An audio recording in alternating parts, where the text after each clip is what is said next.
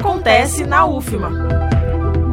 A coordenação e o centro acadêmico do curso de Engenharia Ambiental e Sanitária da Universidade Federal do Maranhão realizam entre os dias 5 e 9 de outubro o primeiro simpósio anual de Engenharia Ambiental e Sanitária do Maranhão. O evento tem como finalidade a promoção da engenharia e as inovações do meio acadêmico.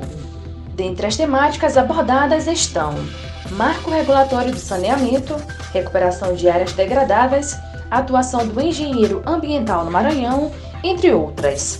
Conta ainda com a participação de palestrantes de diversas localidades, como a doutora em Ciência do Solo pela Universidade Federal Rural de Pernambuco, Karina Patrícia.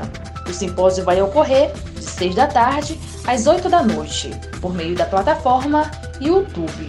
Inscrições e programação completa em eventfree.com.br. Reforçando, o primeiro simpósio anual de Engenharia Ambiental e Sanitária do Maranhão acontece entre os dias 5 e 9 de outubro, com transmissão pelo YouTube. Inscrições pela plataforma eventfree.com.br. Participe! Da Rádio Universidade FM do Maranhão em São Luís, Yara Mendes. Acontece na UFMA.